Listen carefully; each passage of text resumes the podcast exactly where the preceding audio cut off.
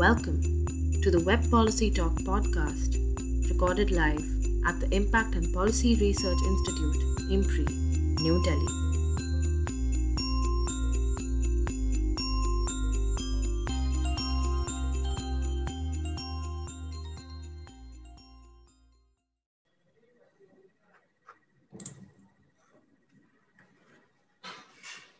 Namaste and good evening, everyone. I, Ritika Gupta, Assistant Director at IMPRI, Impact and Policy Research Institute, Prabhav Evam Niti Anusandhan Sansthan, Nai Delhi, welcome you to IMPRI hashtag Web Policy Talk.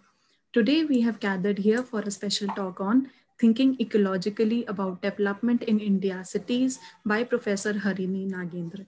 I would like to welcome our moderator for today, Dr. Soumyadip Chattopadhyay, who is joining us from Kolkata. He is associate professor at Visva-Bharati University, Santiniketan, West Bengal, and senior fellow at IMPRI. Sir, the floor is, floor is yours now. Thank you. Thank you. Thank you, Ritika, and very uh, good evening to all of you, uh, Professor Harini, and also all the panelists.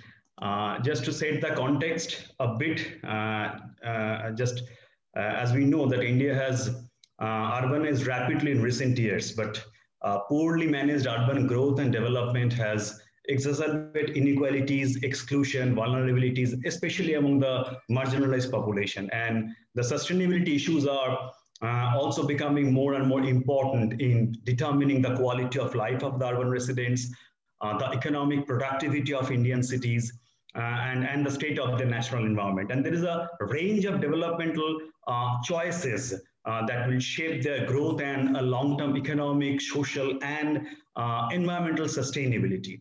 Uh, policymakers often cite the need to modernize the cities, but uh, that at the come at the cost of environmental degradation. We expect that once the cities become more developed, the rate of pollution and environmental dest destructions will decrease and eventually recede. So essentially, the choices that we are have, having are, are complex with with different differing short-term versus long-term cost and benefits. And also in India, uh, these choices are seldom determined by individuals, actors, or agencies, but are shaped by a complex uh, decision-making processes involving several actors across the national and local governments. There are investors or entrepreneurs in the private sectors, and also a range of local community and, and civil society voices. So, so it, therefore it is important to understand what actually constitutes sustainability and how it should be pursued as a policy goal. Are the urban development plan and policies in India the best way to go about it? And how far they will contribute to the overall urban sustainability? Can we think of our cities in a bit different way? So today we are delighted to have uh, uh, among us Professor Harini Nagendra, uh, who is the director of the Azim Premji University Research Center, and also she leads the University Center for Climate Change and Sustainability. And she's a well-known public speaker and writer on uh, issues of urban sustainability in India. In fact, over the past 25 years, uh, she has been at the leading edge of research examining uh, the converse conservation in forest and cities of South Asia uh, from the perspective of both landscape ecology and social justice. And for interdisciplinary research and practice, uh, uh, Professor Harini has received a number of awards, including 2009 Cozzarelli Prize from the US National Academy of Sciences, uh, the 2013 Elinor Ostrom Senior Scholar Award, and the 2017 Clarivate Web of Science Award. And her publication uh, include the books, uh, The Nature in the City, uh, Bengaluru in the Past, Present and Future, published by OUP, and the Cities and Canopies, the Tree Book of Indian Cities published by Penguin, as well as uh, the recent papers also published in Nature, Nature Sustainability and Science. Uh, Professor Nagendra also contributes to the uh, Green Goblin, a monthly column in the Deccan Herald newspaper. So on behalf of Team IMPRI I welcome you uh, to this city conversation series. And today, uh, Professor Harini Nagendra will speak on thinking ecologically about development in Indian cities. And today, this session will be chaired by Dr. Keith Alverson. Uh, he, Dr. Keith will be in a very short moment. We expect him to join this session. And apart from this, we have also a very distinguished panelist. We have Professor Sucharita Sen from Jawaharlal Nehru University and Dr. Jenia Mukherjee from IIT Kharagpur, Dr. Simi Mehta, who is the CEO of Impact and Policy Institute of New Delhi, and also uh, Mr. Samir Unhale, who is the municipal commissioner uh, of uh, government of uh, Maharashtra, Mumbai. So, so with these few words, just I request Professor Harini Nagendra to start your lecture, please. It's over to you, ma'am. Thank you so much for this uh, very warm introduction and thank you to IMPRI and other colleagues here for uh, both for this invitation and chance to speak to everyone as well as for conversations I'm looking forward to in this panel. I think it's a very distinguished set of people on the panel and I think the conversations are going to be very extremely interesting. So thank you everyone. Uh, let me just give, please give me a second while I just share my presentation.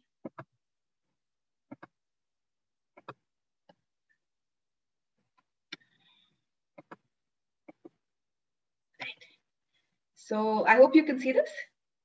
Yes. Uh, so I'm going to talk about the idea of thinking ecologically about development in India's cities, and with the in the, with the background of the fact that we know that India is urbanizing very fast, and um, thinking ecologically about cities often seems like an oxymoron because people look at cities and don't, they don't think of places, cities as places of ecology. I've put this lovely photograph, which is uh, an area near Mayo Hall, which is one of the city's uh, courts, uh, and with majestic rain trees planted by the British. And you will, uh, I mean, uh, brought into India by the British rather, and planted more recently. But these are majestic trees. You can see there's a lot of wildlife around them. And I want to give you a sense in this talk about why we need to think ecologically about India cities. There are a number of uh, excellent books on India cities but ecology is not thought of of shaping the character of the cities and we know that's not true. For instance delhi is shaped so much by the character of the delhi ridge the yamuna river and it's uh, you know the place as a sort of semi-desertic area where the loo flow comes when it's very hot otherwise it becomes very cold in the winter.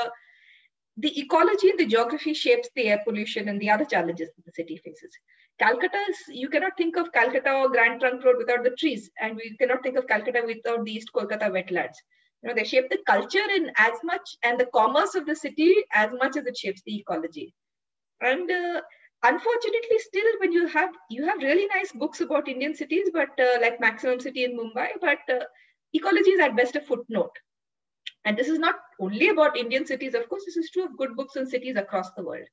And yet on the other hand you have ecologists and until very recently, I would say ecologists had a fascination for looking at so-called pristine landscapes where human beings play a footnote.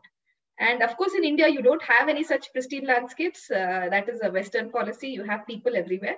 But ecologists typically have not wanted to study cities. So ecological thinking about Indian cities has always fallen through the cracks. This is very important for us because by 20,000, uh, by 200, uh, 2050, we will be a world that is 75% urban. And projections indicate that India itself might become more than 50% urban. this is a UN map which shows you the size and the shape of largest growing cities.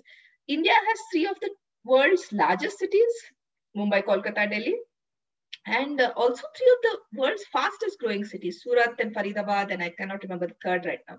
But overall, we have very fast growing cities, very large cities, and urbanization, you can see where the reds and the yellows are and the oranges. These are the places where the fastest growing cities are. And these are not the cities that we traditionally think of. When we think of urban, we think of New York, we think of Paris, we think of Hong Kong. These are not those cities. And these are very different kind of cities. These are kinds of cities which have to be built where sustainability challenges will be formidable, but the opportunities are also very large because much of these cities have yet to be built the kind of urbanization we'll see in the next 30 years is really someplace where we can influence what is going on. I'll give you another example. Here's an example from the nightlight satellites images, which gives you a sense of lights on, which is cities growing, and lights out, where cities are were shrinking. And here's a blow up of two places. You can see the US as opposed to India.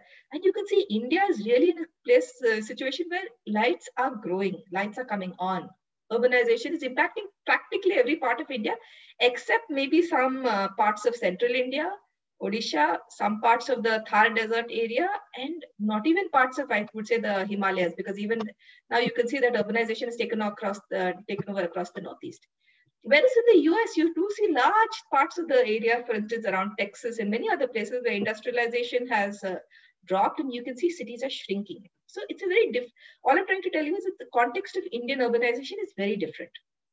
Urbanization in the south, in the global south context, which is all of the cities which are, um, let's say, in Af different parts of Africa or Latin America or uh, in uh, South Asia, are very different from urbanization in the global north. And yet, where does our data on urban sustainability come from? So we did an analysis in uh, 2018 where we looked at the top papers over a decade of work on urban sustainability. And when I say top papers, I mean the top cited papers.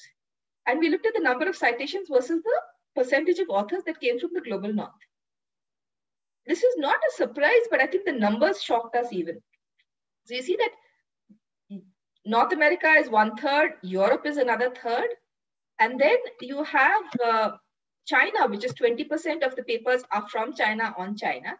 If you take the rest of it out, what else do you have in the global south? Half of a percent.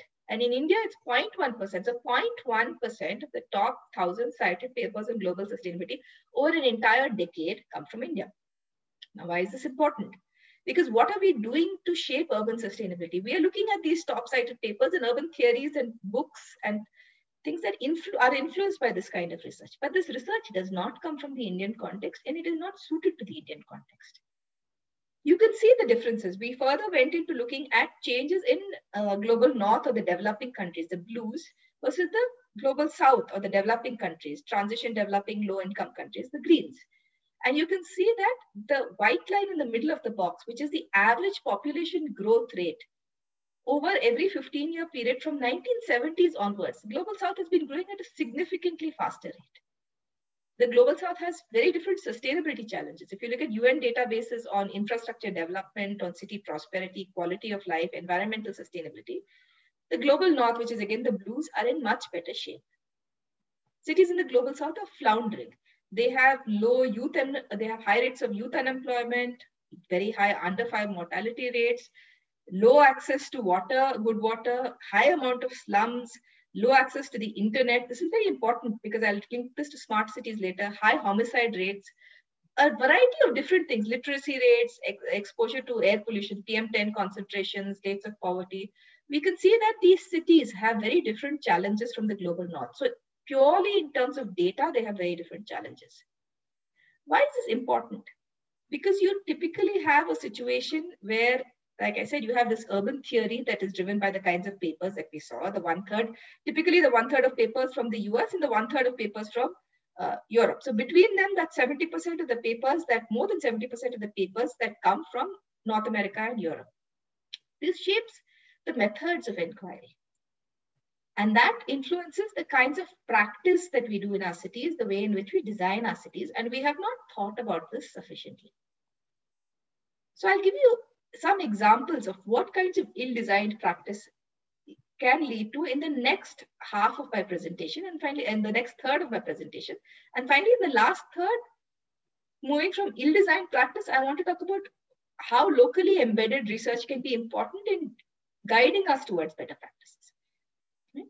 So Southern imaginations are neither so typically we look at anthropocentric views of cities or views of nature and biocentric. Should we protect nature for nature's sake, biodiversity for its own sake, or because it's useful to us? In Indian cities, it's simply impossible. These are photographs from across uh, Bangalore, but they could be from anywhere. Look at that old gentleman we saw in a street in Jayanagar going for a walk in the morning, but he stops to pray to a tree as he goes for his everyday walk or this man below with his cow, which is being washed in a lake in Bangalore. These kids from a local slum who hang saris and play from the tree. That is their playground. They don't have playgrounds, but this is their playground. Uh, if you take away this tree, then what do you have left for them to play with? Right?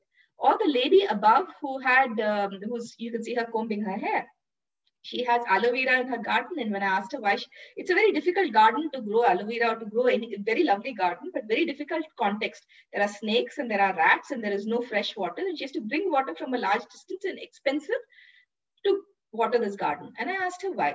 She said she has aloe vera in the garden because her daughter planted it before she got married and then left. She keeps it in memory of her daughter. And I said, why did your daughter then plant aloe vera? She turned to me with a laugh and she said, For people like you, you go, people like you go to the parlor, but for people like us, this is our parlor. Now, is this anthropocentric? Is this biocentric? Because there she also has a Tulsi that she worships. Another lady from the same slum told me uh, she had a beautiful garden. I went back two years later to visit the space. And her garden, which is a strip in front of her house, had been taken away because the road expanded. All she had was five pots on her wall, and the five pots were full of tulsi.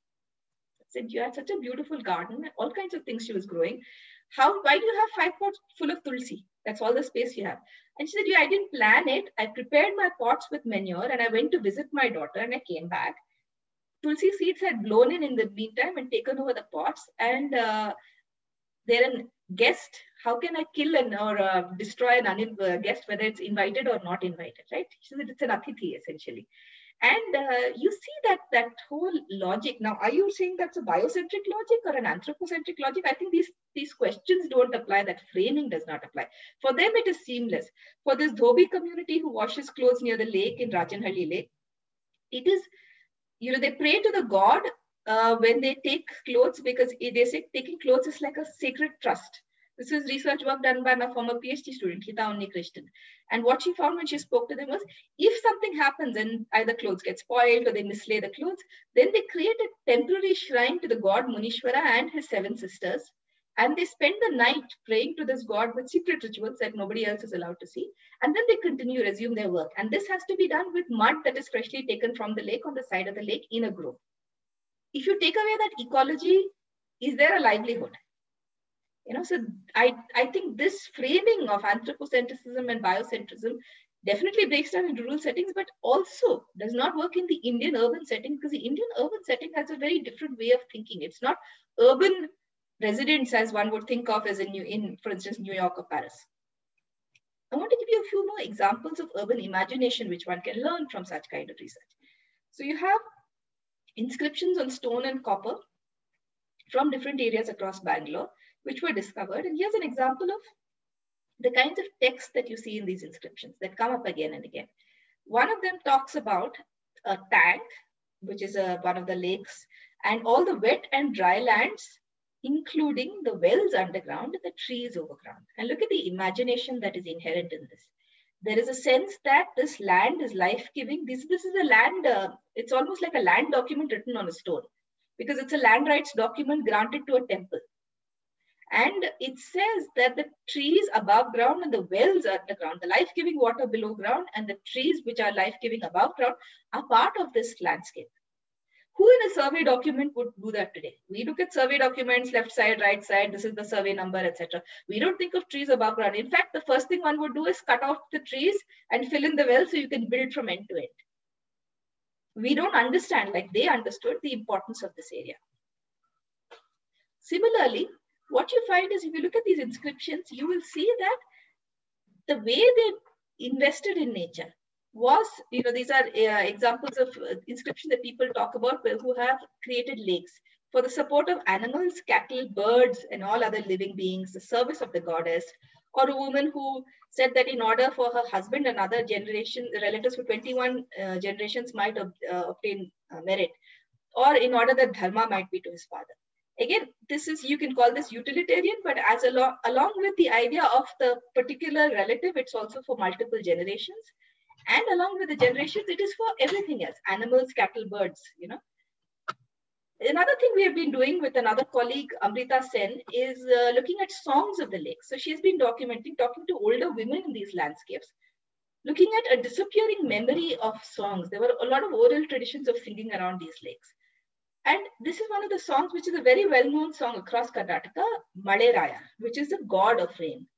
And it says, Voyo Voyo Maleraya, pour down god of rain or king of rain. But Maleraya was not asked to pour down alone. He has relatives, mother, children, he has an entire family. And all of them are requested to pour down. Now, what is the process you do? You, a child from that village takes a, a sort of a pan or a basket on his head and goes from house to house. Every house donates a handful of rice and a handful of dal. All of this is brought together and a temporary shrine is made to Maleraya at the side of the lake and a communal feast is cooked in a wood fire and the whole village sits down and eats that food and then they pray to Maleraya. So there is a community feeling involved in it. Even when they ask the Maleraya to pour down, what is in the song? Hiranhalli Hire Gauda. That is uh, the village Hiranhalli is Gauda or leader. The village Biranhalli is Gauda or leader. And they say seven Gaudas of seven villages sit down and talk for a minute, stand up and talk for a minute. So the idea of the community coming together, meeting, and then asking Maleraya to Poda is very much there. Again, there's an imagination of not private enterprise to restore a lake, but a community coming together. Right? We've forgotten these imaginations. When I come back, uh, I was talking about internet, low internet access. What we find in smart city document after smart city document is the idea that technology can somehow help us restore these cities. Now that is ironic because what uh, often happens is restoration is done and it is nature-based restoration. Sometimes it's not very ecologically designed, but it is often designed around recreational services to middle class and upper middle class citizens, people like us sitting in here, for instance. There is no space, you know, this is from a protest uh, in Bangalore. There is no space for grazers in this kind of modern city where there, was, there were local residents uh, protesting the wetlands of Bangalore's largest lake were being taken away uh, by a, uh, a, special economic zone. And in uh, defiance of the fact that you need that wetland, not just for the grazers and the other inhabitants and the fishers, but also for the city itself, because if that lake, which is Bangalore's largest lake, dies, what does this mean for the water security of Bangalore? But the opposition that was led into this came up with who's sponsoring NGOs. And this was not an NGO sponsored, this was a local lake groups, you know, completely non-funded uh, group uh, uh, protest. But nevertheless, the old bogey comes up of who's sponsoring NGOs. But it, look at the other thing. We want Bangalore to be Singapore. So we don't need wetlands. We don't need grazing. We don't fish, need fishing. We don't need wetlands. Bangalore must pick up Singapore. Ironically, what is Singapore doing? Singapore is, had a vision of a garden city then they said there's a city in a garden. And now they're saying it's, uh, it's a seamless kind of an integration because the entire island should become like a garden. And so they are moving progressively into integrating nature. Whereas we are saying we want Bangalore to be Singapore, and our imagination of Bangalore as Singapore is skyscrapers, no wetlands. So you can see in these smart cities that all of these uses are being excluded. Dhobis are taken out, grazers are taken out, migrant workers are taken out, women who forage for weeds are taken out. You get end up with a lake like this, where the area for the lake is very minimal. You have a wide jogging path, a fence, and a number of restrictions on use. You can understand why alcohol is prohibited, but why would flower uh, plucking be prohibited? Why is damage? Of course, you don't want to damage plants and trees, but why would you prevent somebody from sustainably harvesting some of these things? I just go back to the previous photo. You will see in all these lakes that there is some sewage that makes its way in. There is grass.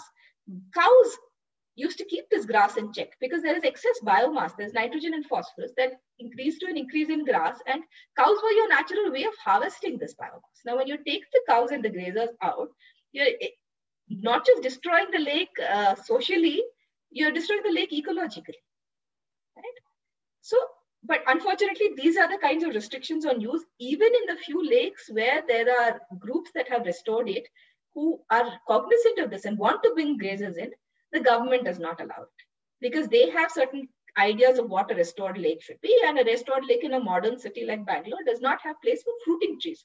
No fruiting trees should be planted because people will fight about whom the fruit belongs to. I think we should think a bit about what that imagination of the city is. And what was that imagination of the city uh, when of or, or, the Bangalore landscape. It was before it was a city when uh, we talked about the trees above ground and the wells below ground. What was the imagination of Maleraya? And what is the imagination today where we don't want fruiting trees planted anywhere on public spaces because people will fight about whom the fruit belongs to. And I think that's a very sad reflection of where we think urban society has come to. I don't think it's urban society has come to that, but the, that planning imaginations have been restricted to this. Now, what kinds of environmentalism also drives cities? So this is the Kaikondrahalli Lake, a lake near my house. And uh, we have done a lot of work, uh, like I said, with uh, Amrita Sen, Hita Krishnan, Seema Mundoli, various colleagues, in understanding motivations. Some of the work we've done is looking at environmental placemaking. This was Amrita's work, uh, looking at how different groups, once you have a restored lake, what does this lake mean for all the residents around it? So if you look at migrant workers and the workers you will see uh, across here, they are climate refugees from North Karnataka. Their areas, their villages have dried up. They have all moved to Bangalore. They take a pay cut of 1,000 rupees. If they work in the apartments across, they would get 9,000 rupees a month. If they work here, they get 8,000 rupees. at the lake. But they will take that pay cut, which is significant for them because they want their children to grow up in a safe environment. It's dusty and it's not safe for this boy and other children that they have always around them to grow up in that environment where it is a building under construction. And just like us, they would be willing to take that pay cut. But the pay cut is much more significant.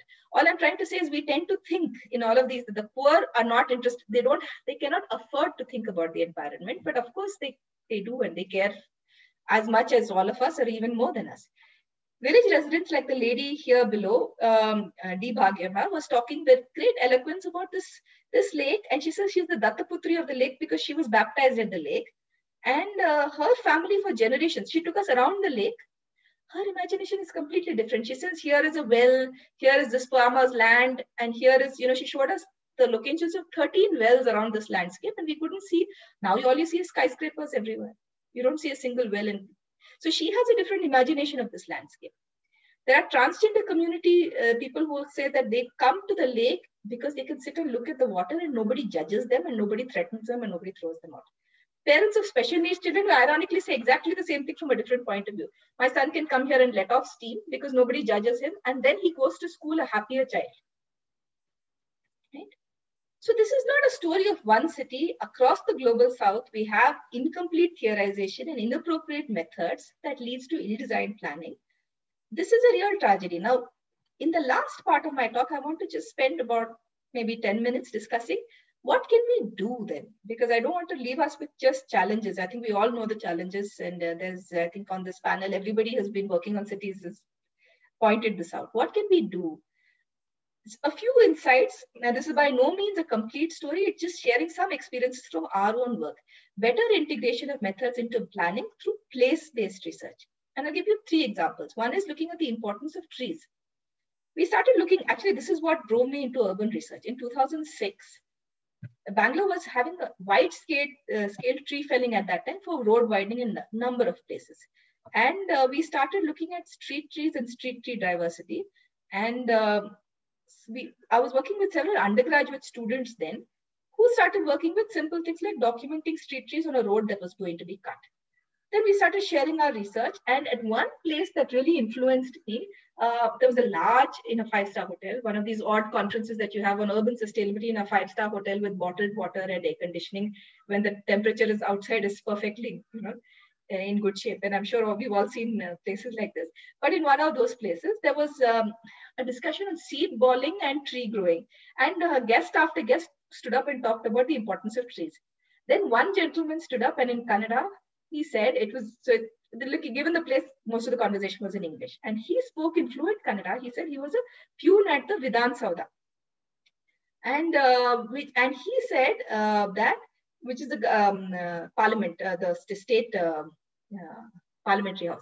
And what he said was, you know, all you esteem, dripping with sarcasm, all you esteemed people are coming and telling me about the importance of trees, but really, which idiot doesn't like trees? I mean, translated from Kannada. And he said, I like trees, you like trees. What's the point of telling me trees are nice? I want to get from work to office. I sit in a bus, I get stuck because the traffic doesn't move, and I need to get to my office fast. I go half an hour late, my pay is docked, and I wish you people would not talk about trees so much. Let's just cut the trees, keep the trees outside. And so we came back and discussed this, the students and I, and one of them came up with this very nice idea. He said, people care about health. We cannot give them all these emotional arguments about trees. Let's look at health and the impact on pollution. So we did this very simple study. We looked at 10 roads across the city. And during the same day, during the same time, on the same road, so all conditions are the same, one stretch of the road like the stretch above with trees, one stretch of the road like the stretch below without trees. Because in every road, you will have some stretches that are bare of, barren of trees. You suck uh, air for eight hours through, you get, uh, without trees, you get something on the right, a black filter. Without, with trees, it becomes light gray. And this must be the lungs of especially the poor who are people who live on the side of the road. Right? A quantitative graph, suspended particulate matter levels come down to within permissible levels just by having trees on the road. Sulfur dioxide levels come down. Ambient air temperatures reduced by three and a half degrees. Road surface temper, tar, uh, temperature, tar asphalt temperature reduces by 25 to 30 degrees just by having trees. This is the road surface. This is very important because with the combination of climate change and urban heat island effects, we're seeing projections that say by end of the century, cities might increase by 7 to 10 degrees.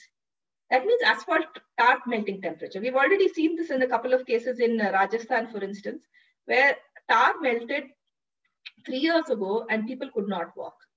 How, how will you have a situation if you have hot cities and tar melts and you can't move around? You need to have trees on roads, and all we are doing across our cities, whichever city you do, is cutting. Delhi, Calcutta, Bombay, Bangalore. I mean, we're all cutting trees. Coimbatore, Salem. We're, we're cutting trees across the across India on roads, and we're not planting them back on roads. Right. So I think this this in fact of all our work, this received the greatest media attention and the greatest attention from common residents of the city because it's something everybody can relate to their health right so i think and i also think it's very important that uh, it was sujay's idea so the one of the people who drove this was an undergraduate student sujay velsheri it was his idea and i think again that's the importance of getting undergraduate students who are from a city involved in driving some of this research because they engage with the problem i would not have thought of it frankly i mean this really in response to this man's question how does one generate research that convinces people the second is a project we've been working on now. It's on bird traits because all we all want to have uh, a city as a place of biodiversity, and birds are a very important part of keeping people interested in biodiversity. Unless people are interested in nature, why would they care about nature? And I think birds are a very good way of getting people interested in nature.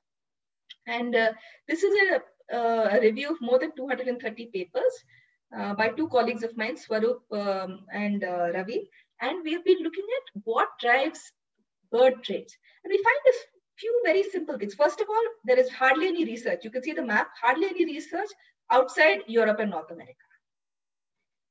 So they're temperate countries, their research may not translate to our context. Secondly, what you do find is that a few things that, that really point to planning. For instance, birds are changing because it's very dangerous uh, to, I mean, eggs get eaten, fledglings get eaten by feral cats, dogs.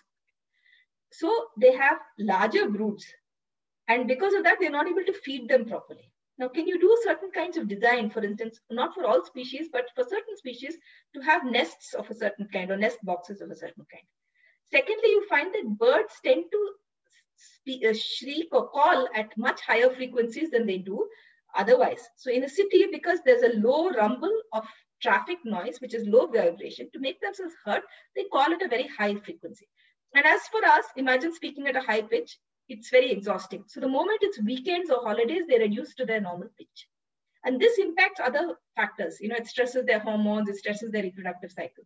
So again, if you have a park or a lake, if you can screen it with tall trees to make that place a little quieter, it makes it a safer environment for birds.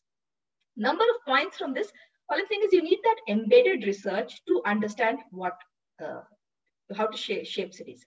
The third is a very interesting piece of research that Dhruti Somesh and Rohit Rao read, led recently from the university again. And uh, this is to look at foraging. You know, we used to find a lot of women foraging around these lakes, but whenever you talk to policymakers, they say, oh, that is peri-urban and in the city, nobody forages. So we did a sample of 200 women from low-income households from the center of the city to a gradient outside. And we found that they forage from 80 different species. They had knowledge of 80 different species, 200 households. That's all we've done. 80 different species. The women in the city don't forage because they say it's all dirty land and we don't know where to forage from.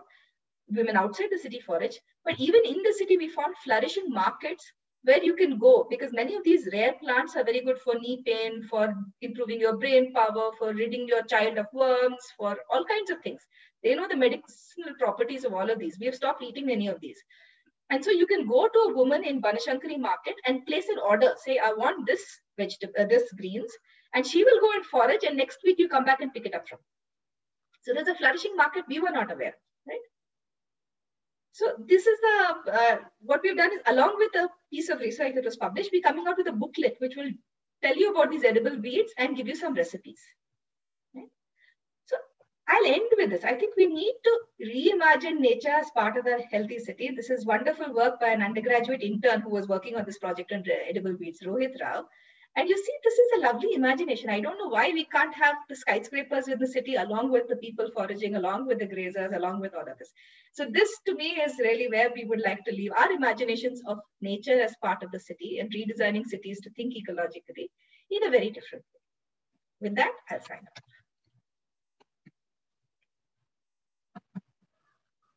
Thanks. Thank you, thank you, thank you, Professor Harini, for your very interesting presentation. Like it uh, gives us some very interesting stories as well. And uh, uh, like the uh, what I understood from your presentation is that uh, that understanding and managing the city uh, from an ecological perspective, it actually Im implies a conceptual switch from the dominant urban analysis.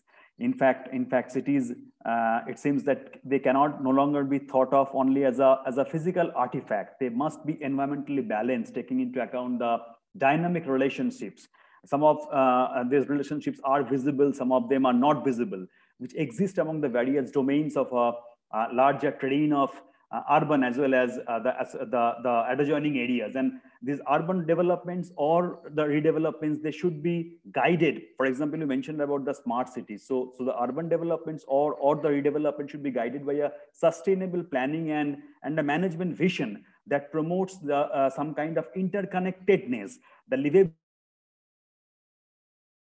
of the communities uh, that protect the historic, the cultural, the environmental resources, and, and a balance between uh, sort of built and, and, and, and, natural system. So, so which also means that, uh, that, that the growth should be responsible, the development strategies uh, should be broader in vision and, and more regional, regional scale. So once again, thank you uh, for uh, this very interesting presentation. And I think we still, Dr. Keith, uh, has not been able to join with us. So uh, uh, let me just uh, move over to Professor Sucharita Sen for his comment, for her comments, observation uh, on your presentation. And Professor Sucharita Sen uh, is uh, teaches at Center for the Study of Regional Development, Jawaharlal Nehru University, New Delhi. So it's over to you, Professor Sen. Thank you. So I, I thought it was absolutely fascinating uh, presentation of how I would, if, I mean, I also work on uh, not exactly this, I want work on labor and the relationship between nature, you know, natural resources and livelihood from a slightly different perspective. So I think it shows firstly the importance of the interdisciplinarity of it the way i mean there was a huge amount of value addition as to how different people could look at a problem and still connect with each other. Uh, so I think the first thing which really fascinated me was your, I, I, mean, I'm kind of paraphrasing and I'm taking on from what you have spoken, but uh, uh, what really struck me was the idea about the coexistence of people and nature and as to how you made the point about the poor actually uh, not only wanting to do something about it, I'll go one step further that the environmental services of the cities, I think, are required far more by the people living at the margin. And that is the reason why they would also go that extra mile to preserve the kind of environment. I think, I mean, that that's a point which is very, very close to my heart. So that that's one thing I take. Uh, now, I, I think I have broadly three kind of comments uh, to, to make. Uh, the first is that, um, you know, uh, the people, I mean, the kind of cities that we are building, I mean, I, I am happy that you have ended in an optimistic note, maybe that is one place where I'll depart a little bit. But starting from how we make our cities and who the city belongs to. So I, I think we will have to have a kind of convergence between the development policy with the environmental vision. It has to be built into that. It can't be an additional thing and a box to tick. So it, it we have to look at a future of the city with the vision that uh, you know the city is uh, perceived in the future. But I actually currently see the development regime going very far from it. I, I see it totally departing from it. So that that's my uh, you know reason for pessimism probably. So I would like to kind of give three examples of, and, and let me talk since you make this point about poor, let me take it forward.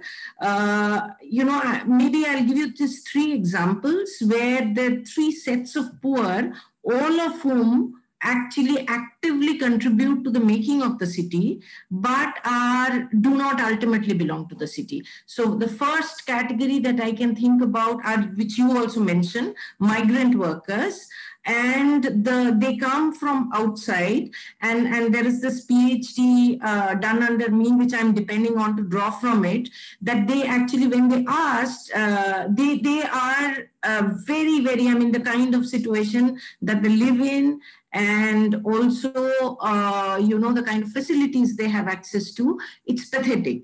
So they are they're really living in temporary shanties and so on and so forth. So they never do belong to the city and in spite of the fact that they have access to very little environmental services they do not feel that the city is their place. So they always i mean we've seen the crisis of the migrant workers very recently. So when when put in a crisis people have walked miles back to their homes. So city was not their home. Now now the point which you made about the poor and the environment will not happen unless and until we, we, if we make the city belong to them and they have to be part of it and included as a part of it. The second example I would like to give is this uh, abrupt throwing out of the slum dwellers in the name of cleaning up the city. So you just remove bodies from the city and throw them out, relocate them to make it, and that's also a point you bring out to make it a global city and how disparate this imagination is with, uh, you know, something which is environmentally sustainable. So uh, so we are not really embracing the historicity of the relationship between people and the environment which is another point you bring out in your uh, this thing.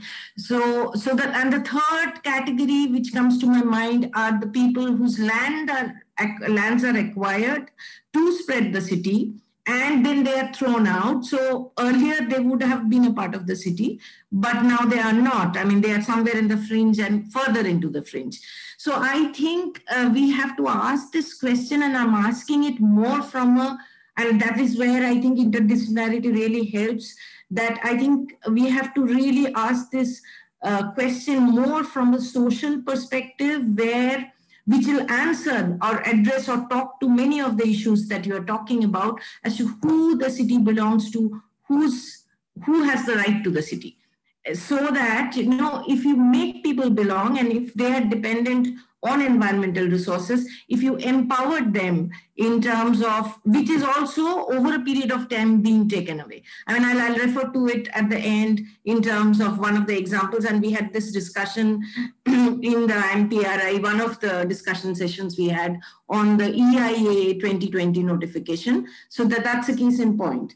Uh, the second thing I would like to talk about is from one of my the work that I did in Hyderabad, which is just an example, but the point which I wish to make is that the ecology of the city uh, is, uh, of course, very, very important. And all of the points why it is important, you have made those points. But it does not stop there. It is far more important than it seems to be, uh, you know, from, from the uh, from just the perspective of health or, uh, you know, uh, environment cleanliness and things like that and, and the quality of living, it actually has an impact on the inequalities and it, it actually has a bearing on how the society will function. So one of the examples which I would like to give is the intense pollution which we see in the peri-urban water context. So one of our work in the peri-urban uh, areas in Hyderabad showed that because you pollute the underground and the surface water, that in, creates a market for safe drinking water, which encourages private players to, uh, you know, supply water from RO system, which is priced and the poor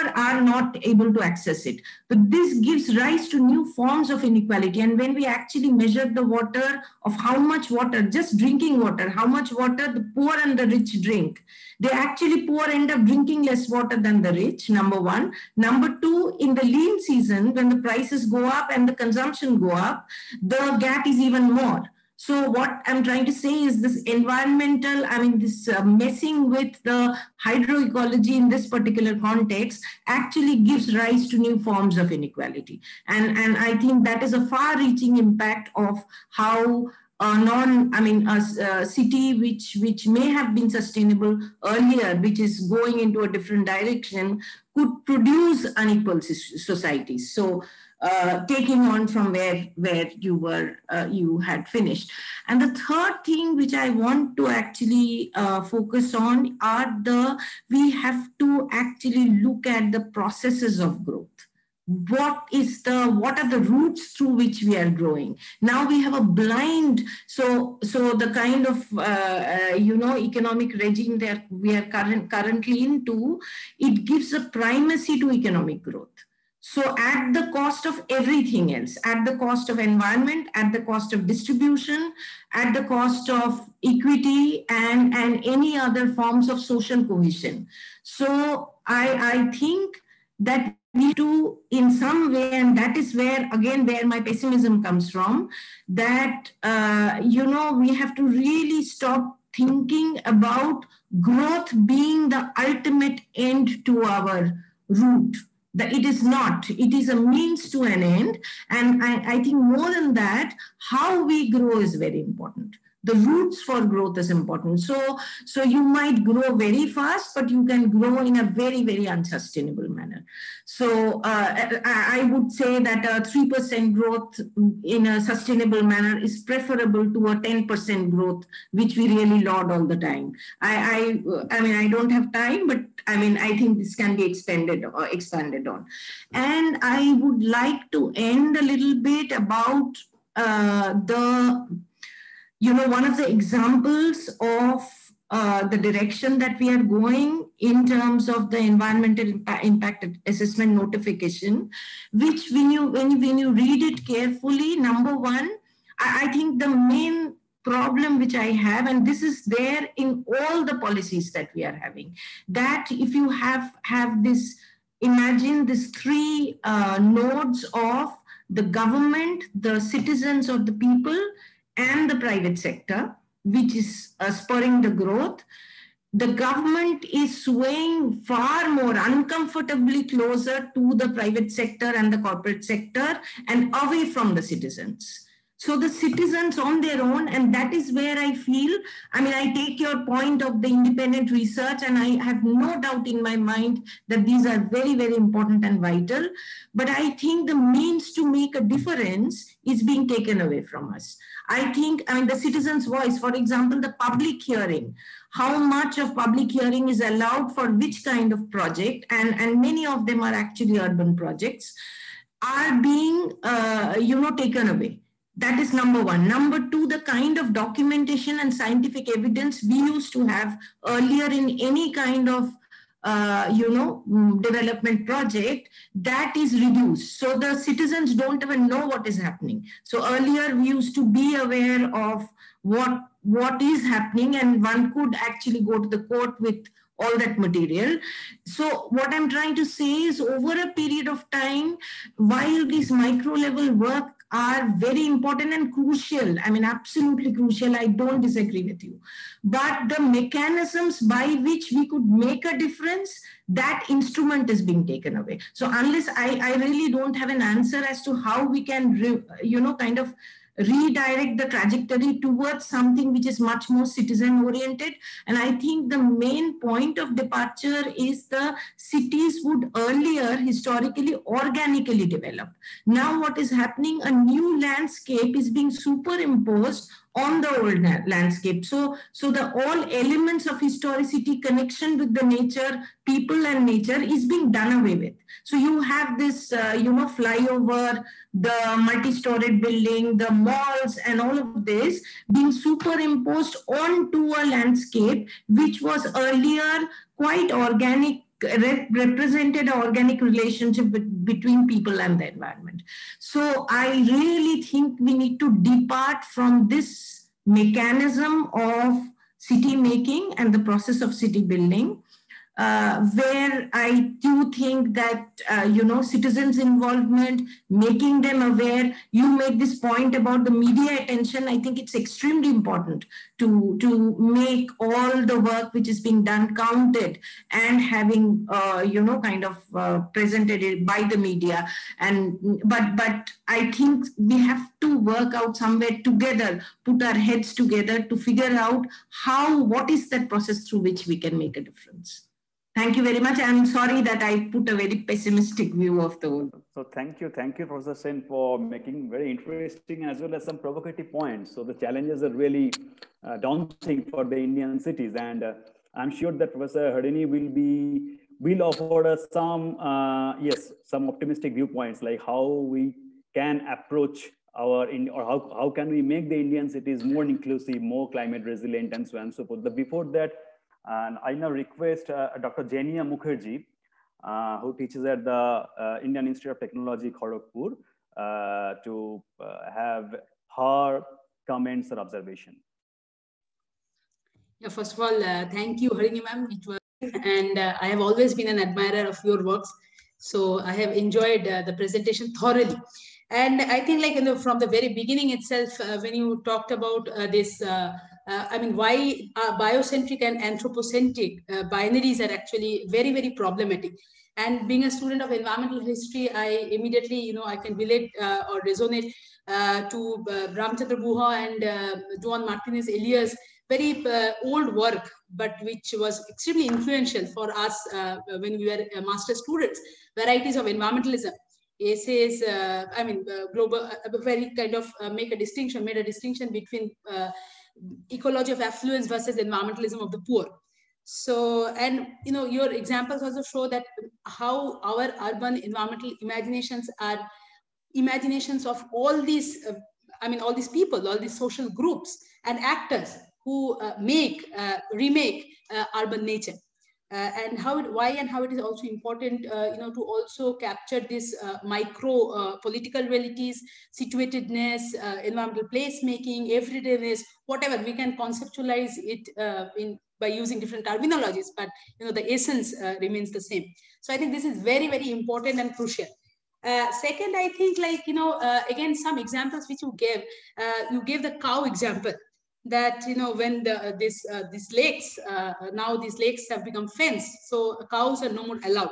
And i also think that you know why it is important for us to also understand the importance of human non-human entanglements uh, in these you know uh, ecological spaces. And why we should also understand uh, these realities from the perspective or prism of these complex interactions among city nature and technology so, for example, again, uh, so far as Kolkata is concerned, uh, Kolkata uh, has, I mean, almost I think no cow sheds, right? Maybe one or two. And this uh, this is a very small piece of news. So if I say a policymaker that you know Kolkata has no cow shed, so he or she would immediately say, you know, what's the big deal? So why are we even discussing this when we are discussing ecology in cities? But I can tell you that you know that Kolkata has uh, no cowshed now, how it has impacted the nature of waste in the uh, or the nature of wastewater in the East Kolkata wetlands.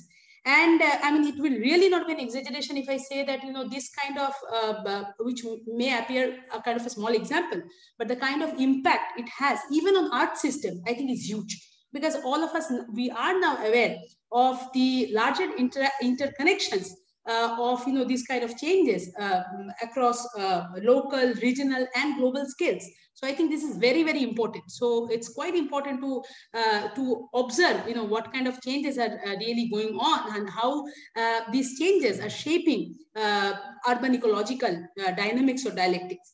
Third, I think like Sucharita ma'am's point is also very, very relevant that, you know, we are talking about nature, we are talking about urban nature. So what is this nature? Whose nature? How nature? Why nature? So these questions become very, very important. And again, if I think we uh, kind of deploy uh, environmental humanities or political ecology uh, lenses or lenses or you know frameworks, then uh, I think the, this question also becomes very, very important that what is not natural in nature. So why it is important for us to understand, you know, the cityscapes uh, as, as, as complex socio-natural assemblages and why it is important to incorporate the needs, interests, aspirations, agendas of anyone and everyone under the sun, you know, inhabiting uh, uh, cities or cityscapes of India. So I think a final, the final comment which I would like to make is that, you know, uh, uh, uh so I read uh, Karl Polanyi's The Great Transformation. And uh, Polanyi talks about, you know, how this uh, capitalist system or the capitalist economy, it, it is, it, it, I mean, so he was, he is, I think he's a father of this particular terminology called disembeddedness. So I think why it is important for us to really, you know, I mean, how do we how do we uh, uh, focus on or, or how do we understand this this embeddedness and also try to think about ways or innovative pathways through which re-embedding can actually happen. So, uh, so it's very, very important to actually you know, understand the context. What is a major problem with the smart city discourse or doctrines and practices, I guess, that uh, this disembeddedness is a crucial or key feature, you know, in this uh, smart city uh, approaches or the, even in the smart city mission. So I think it's very, very important for us to kind of uh, uh, contextualize, uh, uh contextualize like uh, technological uh, plans or, you know, big, big plans, mega plans within the within the social, political, cultural, you know, all these realities that remain enmeshed together and you know as part of urban nature. So I think her, uh, Harini ma'am's like uh, presentation is very, very important. And I think like uh, thinking uh, ecologically or this ecological thinking finally help us or enable us that why is it important to think about you know, or, or rather to think about a shift in this idea of from ecology in to ecology of finally to ecology for cities. So then we are, you would be making cityscapes, you know, uh, uh, and, you know, not uh, get, I mean, there will be less scope for this citadelization or ghettoization or gentrification, but, you know, rather more scope of, you know, uh, these cityscapes uh, to become more and more inclusive. So I think this ecological thinking uh, would be very, very uh, important. And, uh, and all these different examples, small examples, but examples, you know, and as Sucharita ma'am also mentioned, that interdisciplinarity, that how different kinds of observations and when we have to uh, think ecologically, I think uh, all these various lenses, uh, all these frameworks, all these discourses, everything, it has to be very, very comprehensive and inclusive. And the best part uh, of this presentation, I guess, I mean, my take uh, from this would be, you know, how uh, we can think about how we can think about uh, about about. I, I again, again, I'll not be uh, interested to use sustainable, green, and those kind of things. And maybe I'll not use any term for that matter but uh, you know uh, how we can think about uh, cities that are really not smart unsmart i guess thank you so thank you, thank you, uh, thank you, uh, Jenia. And then let me now uh, just request uh, uh, uh, Dr. Simi Mehta, who is the CEO of Impact and Policy Research Institute, to chip in and make her comments or observation. Yes. Am I audible? So what do you? Yes. Am, yes. Good evening. Uh, thank you so much, uh, Professor Harini. And uh, before I make my comments, I we just heard from uh, Dr. Keith because he's traveling from Japan to uh, the United States. So there's some challenges with respect to his internet, etc. So he is unable to connect this morning, and it is quite early. So he has um, expressed his you know, sent his greetings as well as expressed his apologies as well. So kindly accept. Thank you so much. So uh, thank you again, uh, Professor Harini, for your wonderful presentation. It is it was so insightful, um, and uh, Professor Sucharita and. Um, Dr. Jenia for adding uh, their comments. I would uh, also like to uh, take in or uh, end, uh, begin with the tail end of uh, what um, Professor Sucharita said about the interdisciplinarity of sustainable environment. In fact, this is actually very, very clear and evident from my own very work, which is on um, urban food security, urban agriculture, and urban soils, and also climate change, for which most of which I acknowledge my Fulbright PhD supervisor, Professor Rattan Lal, uh, who is um, who was the 2020 World Food Prize uh, laureate. So, um, in fact, a, a, lot of the work on urbanization, the implications of urbanization, which which is actually a key ingredient for our countries for any country's development uh, but the whole idea of its of it being unrestrained and unplanned uh, has often compromised upon the uh, social stability. And uh, this often translates into uh, the environmental and ecological challenges. And um, as a result, I would say one of the casualties of uh, urbanization is, is the environment, a direct casualty.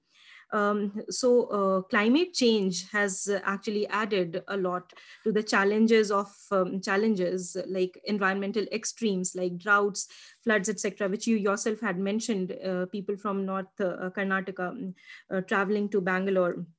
Uh, as as migrant laborers and then uh, when we also see the whole amount of uh, discharge of uh, effluents uh, from uh, from uh, households, uh, industries, etc., into the city lakes, rivers.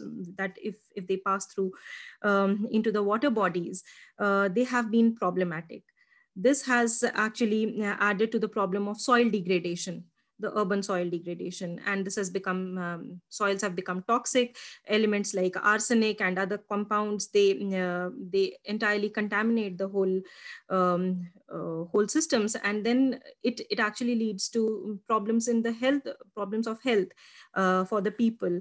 And those at the receiving end are uh, the poor and the vulnerable who really cannot afford uh, water filtration etc and um, good uh, good quality water and then increasing greenhouse gas emissions um, from the from the industry. So the natural environment is certainly at a very pitiable state.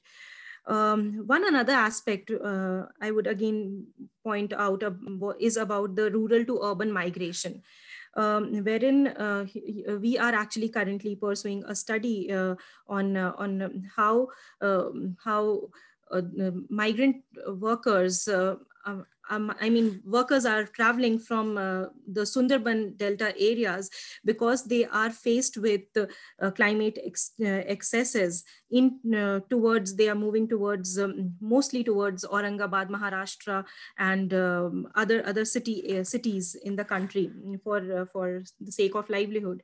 But here our study points out that most of them are willing to live, continue to, uh, they would like to continue to live in, in these cities because um, their, their challenges of uh, climate excesses is totally different.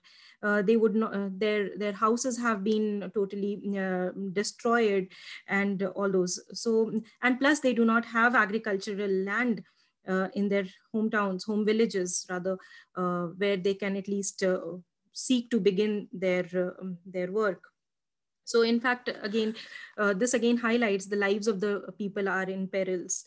Um, closely associated with, with this point is that uh, urban agriculture, the need for urban agriculture, urban and peri-urban agriculture has really not yet gained that momentum, that much of momentum, which uh, we have been, um, in our studies, we have been trying to uh, argue. Uh, and then urban forests, it is just a matter of um, aesthetic you know aesthetics that uh, uh, if you have this much amount of land, then you can have uh, forests, but that is not really a concern. Um, what could be your views on this? Um, well, in uh, urban agriculture, there has been uh, some small private investments, mm, you know, that aquaponics, hydroponics, etc. But uh, this is not still being advocated at the policy level to the mm, uh, as vigorously as uh, it should be.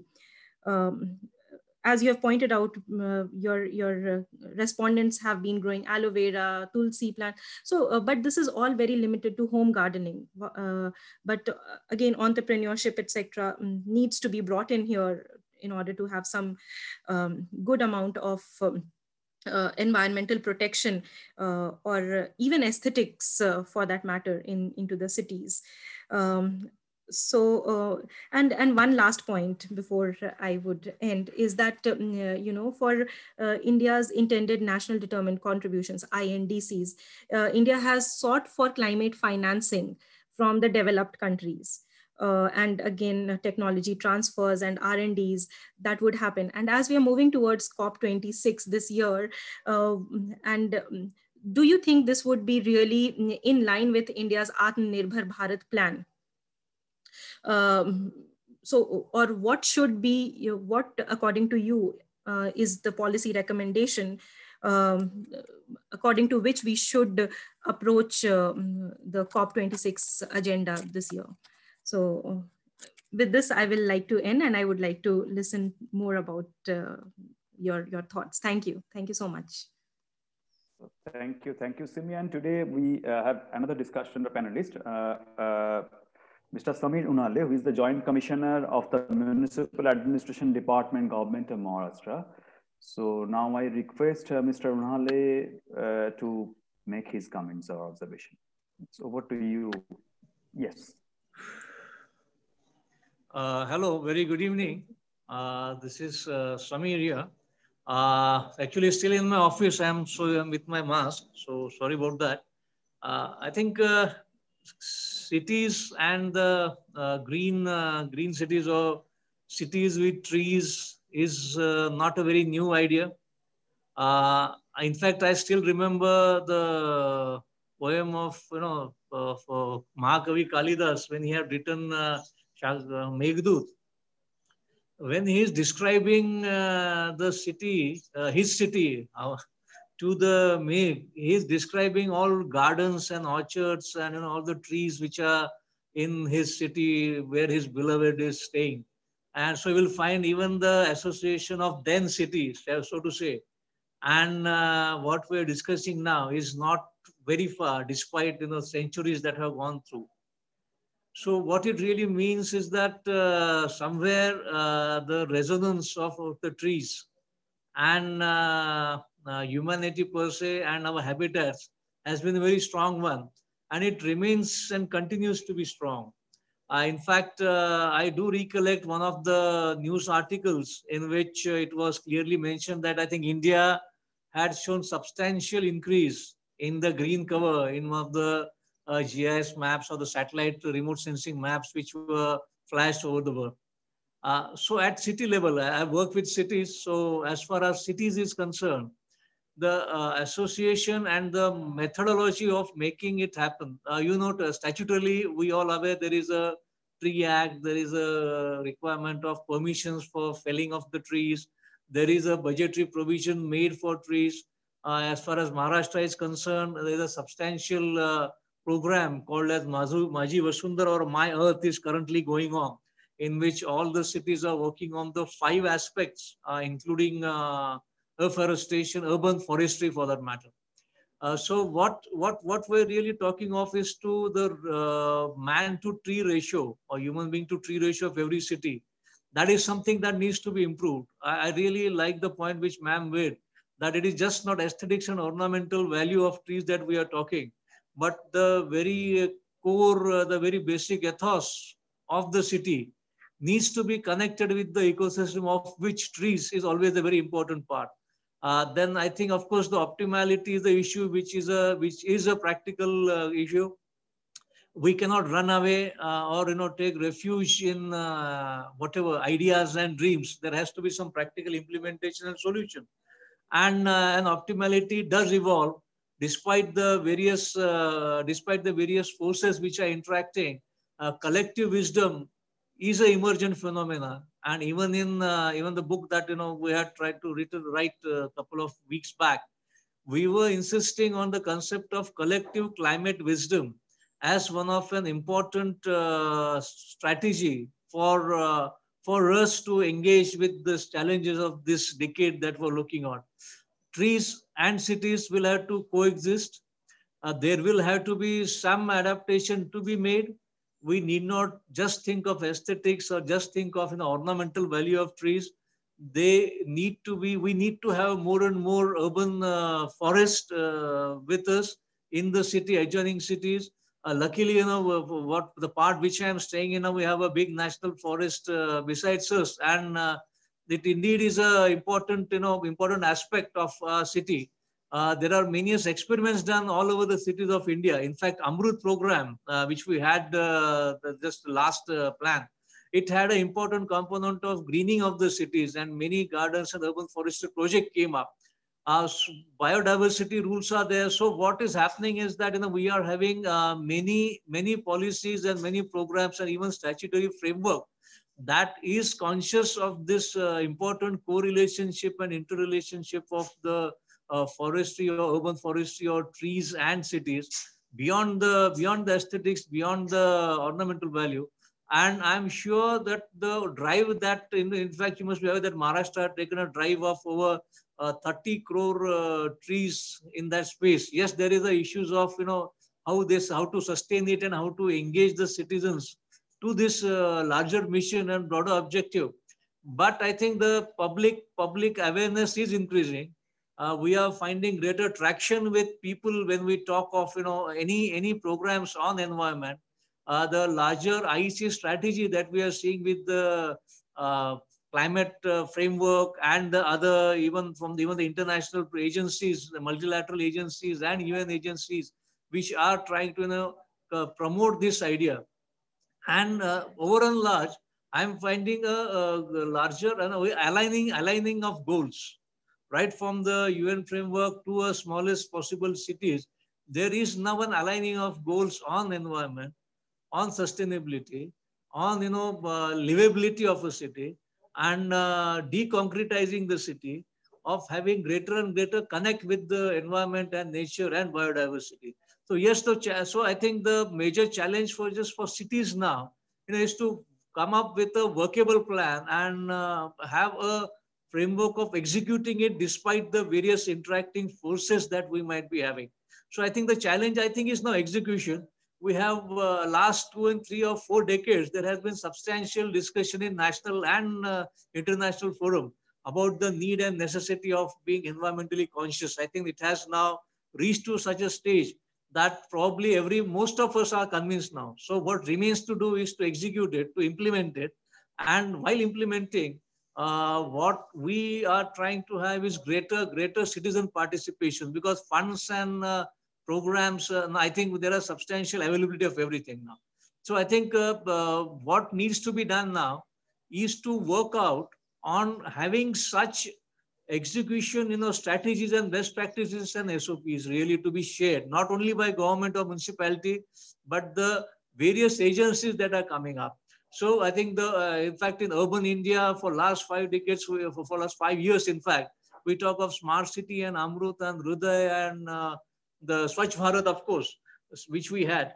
Even in Maharashtra, we are having the Nagarotthan program and the Majhi Vasundhara program, which are also aligned to the national goals.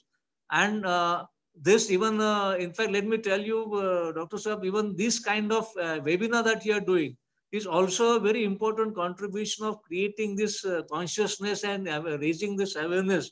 And you know, there is a, in fact, in marketing is the last uh, point I will take that uh, before joining, I was doing door-to-door marketing uh, of I was selling vacuum cleaners earlier in my just after my college. So we used to, uh, in fact, I still remember the lesson of door-to-door marketing, which our my boss used to tell me that there is a you know there is a still moment of cusp you know in which the person will buy or not buy your idea or your program whatever it might be. But that emotional resistance a person has to a particular idea there is a you know typical uh, magic point till which you have to take him and realize and then he you know he, he starts uh, implementing that. So i think you know that calls me off. In fact uh, nudge theory was something that of course it has a various different connotations by various academic uh, uh, you know uh, the themes and theories that we have. But I think when, when, when we are thinking of uh, larger community engagement with the citizens for a particular program, in this case, which might be, you know, uh, urban forestry, urban trees, a lot of thinking needs to be done and uh, some behavioral elements, some nudge some, you know, uh, how to get greater uh, uh, monetizing if you want monetizing uh, uh, environmental actions in some way is also, you know, in fact, we had tried a program and was working as a CEO Smart City of making an app which connected the rag picker, the housing societies, and the recycler and uh, getting the plastic which gets collected connected with some of the CSR, monetizing it as an incentive for behavior, behavioral change or behavior, which would be bringing uh, bringing you know some uh, uh, change into the person that if a, society collects a particular plastic and gives it to the recycler via the rag picker via that app this activity was to be incentivized in some way on monetarily but of course after the i don't know what what stage it gives but these ideas will have to be tried. So is the case with, you know, uh, I remember in it in 1995, in fact, there was a Samajik Vanikar or the social forestry experiment was done in Maharashtra as a very big way, almost uh, three decades back. And that experiment did give a lot of, you know, memory parks. It was called as Smruti Van, uh, uh, trees which were done in memory of your, you know, family or other people. Uh, and this, so I, I think now for cities, uh, a bit of deconcretization is necessary. We are doing um, development is you know equated with concretization, which may not be the case. A new form of uh, maybe some new things will have to be included even in the district manual of you know PWD engineering. The public works department will have to bring in some new manuals which will allow greater the ecological system and lesser of concretization and maybe you know tarring of the roads every time and these ideas, I think, are now finding place. I'm, I'm very hopeful, I'm very confident that uh, we would be in a position to create a significant impact on the cities of India. And it, this will be led not by any institution or officers. This will be led by the common, maybe even the uh, school students and you know the girl child. They will be the real, you know. Uh, the last point now, I think I'm speaking for a bit period. I will have to go to my other meeting also that what really differentiates a bullet train and a normal train. So I was told that a train is pulled by the by one engine and maybe 25 bogies. That's why it doesn't you know get, get the speed. But when every wheel becomes an engine, then it becomes a bullet train. That's one of the, the simplest example that someone had given me. So I think similarly, we are talking of community engagement and citizen you know, participation in all aspects, including environment and urban forestry. This also will have a greater you know, resonance and traction and uh, uh, more and more ideas and more and more collaboration and more and more sharing of thoughts and identifying and acknowledging uh, individual efforts, I think can go a long way of giving uh, India in true sense uh, many green cities and many green patches also in various cities. And overall the uh, civil engineering development concepts that we have will have to cater for more and more urban forestry for this and which in fact is being happening despite you know whatever comes into public domain. So uh, thank you. So, i'm sorry i think i had uh, extended my talk a bit but uh, i think it was great interacting with uh, ma'am because we have read her books and in fact her students used to interact us on how to you know work on leaks and the cities which she did in bengaluru. So thank you very much. Thank you Impri. Thank you so much. Thank you. Uh, th uh, thank you. Thank you, Mr. Nal. And just uh, before uh, just going back to uh, Professor Harini, uh, just I, let me add some of the, some two or three points. those are especially related to the implementation aspects of whatever things that we are actually talking about. Like as we as we know that in, in case of India, these urban and rural areas they're actually conceptualized in opposite terms, but Generally, it has been observed that, that both are profoundly interconnected and, and are linked to a complex economic, political, and, and environmental social fabric. So it may be necessary uh, to move away from the current administrative uh, political divisions uh, to boundaries that are defined by natural process and system. And if so, so is there any sort of ideal governance structures that can address uh, some of these environmental issues like water, food, uh, waste, energy, uh, transport, biodiversity, as well as the urban-rural flows. And uh, secondly, uh, another, you, you mentioned about the importance of locally embedded research. So, uh, so what I uh, like to know that how can such local knowledges and indigenous responses uh, be incorporated within the existing official policy narratives? So it's over to you now to respond to the comments and all the queries and all these things.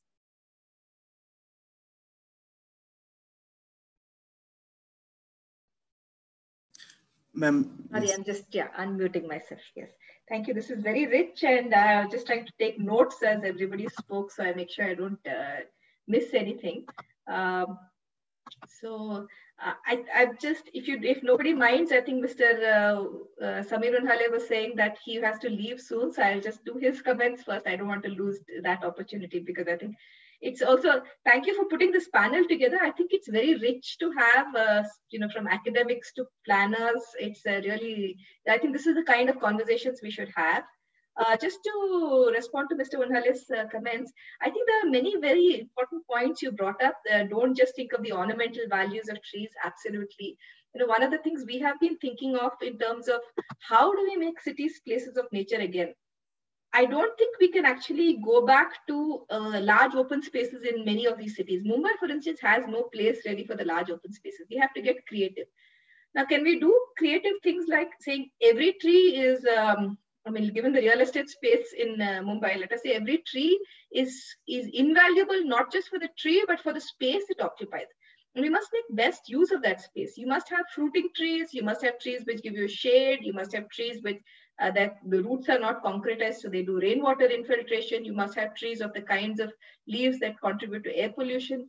Can you do something that thinks of multifunctionality? So one tree is not the same as another tree we do not say that uh, planting eucalyptus at large scale, for instance, is considered equivalent to afforestation, but we do our research on what trees suit what landscapes uh, in Mumbai. For instance, in Mumbai along the coast, I know you tend to plant a lot of uh, cashew and uh, this native badam, more native badam actually, and that's a good tree to plant because it's able to survive the coastal winds. And uh, so, you know, can you have that kind of an ecological thinking on, for instance, mangroves, how to get Mumbai's mangroves back? Because I think in terms of climate change, there would be those kinds of impacts. So I think there's a lot that can be done here on uh, design uh, when one is thinking, especially if a city like this has a vision for planting number of trees, which is very nice to know. What kinds of trees should one plant? We, we need much more research. Unfortunately, what we have is we are nursery based, I think. Uh, nurseries tend to have uh, uh, certain kinds of trees and when we want to plant at scale, we, we are uh, forced to do these plans uh, at large scale. I'm speaking from a Bangalore experience, admittedly, but this is typically what happens. And then we plant the trees that are available. And uh, how does one uh, get this cycle into place so that we actually land up planting trees that are more uh, possible? I think there's a lot of interface there between research and policy and uh, horticulture that, that needs to be done, which is not happening in the Indian context. I also found your uh, example in Kalidasa very interesting. And in fact, when the British came into Bangalore also, they were very inspired by Kalidasa's idea of Ritu Samhara, that is flowering trees of every season. So Bangalore is uh, structured in such a way that we have trees from across the world so that at any point of time you have something flowering, adding a splash of color to the landscape. And that brings me to the idea of, uh, you know, uh, thinking of how a few good people can have such a lasting vision and impact. For instance, uh, just post independence, the people who carried on this tra- planting tradition in, in uh, India have made such a big impact on our cities. And in India, 90, in uh, Bangalore in the 1980s, there was an excellent forest officer, Mr. Neginhal, who's now in his 90s, who planted so many trees under an Indira Priyadarshini program.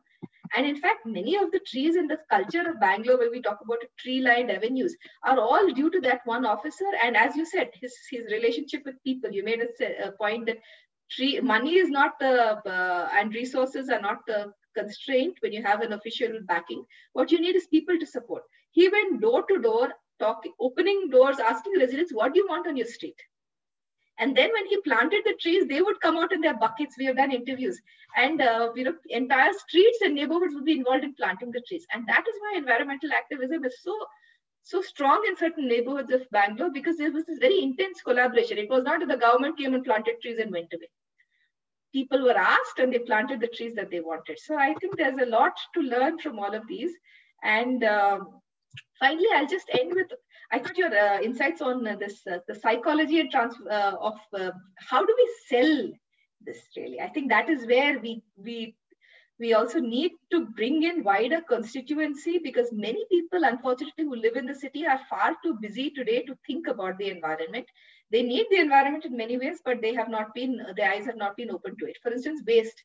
We know that waste segregation is very easy and yet it is not done at a fraction. And then uh, it's very difficult to say the government should clean up waste when we are not segregating, when we're not able to do that transition. So I think there's a lot of interesting behavioral research from elsewhere in the world that says that if you get 30% of the people to practice something, That's the first difficult part. The flip from 30 to 70% happens almost automatically because people are influenced by the environment they see around us. And then again, the 70 to 100% becomes very difficult. And I know Fridays for Future, the Sunrise Environmental Movement of uh, youth in the US, they all, a lot of them use this 30% number. We have no idea if that 30% number works in India or not. What is our crowd characteristic? What are, how, you know, how are we influenced? We really, I think these are very important points and we really need, I think one comment uh, uh, that holds, I think, all of these uh, very fascinating inputs that we have got is that interdisciplinarity is very important. And I'll take this forward by saying, I think Mr. Unhale's uh, presence here in his comments tell us that transdisciplinarity is very important, that we need to actually pose our questions in collaboration with all kinds of people who will use this research. So we are not left as academics uh, saying that we produced this research, it was policy relevant, but policymakers didn't take it forward.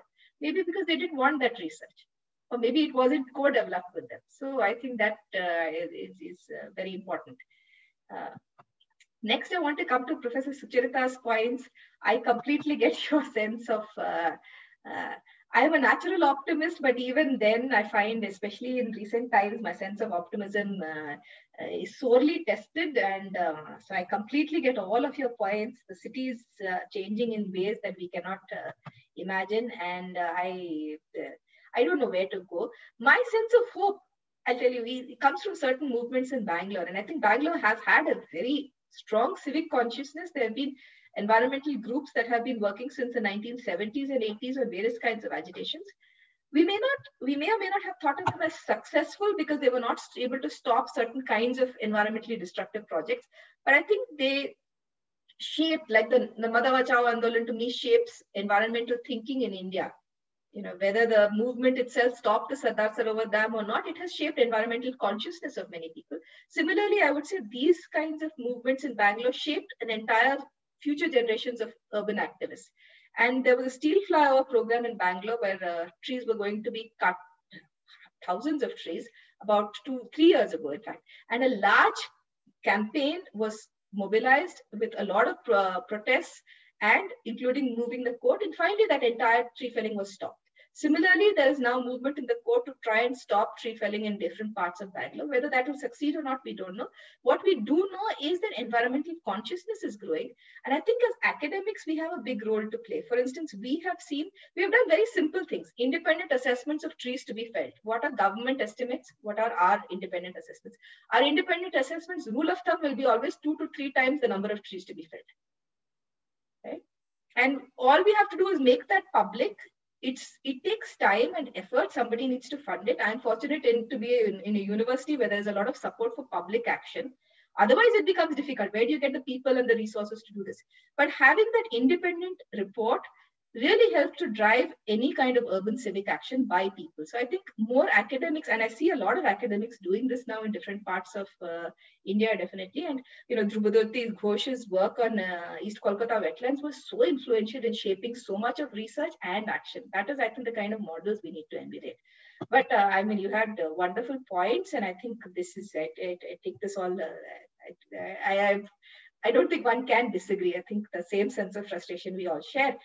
I also took your point about interdisciplinarity and, uh, you know, so much of how we look at the city is very, very similar across. We need to find more ways of collaboration of these kinds.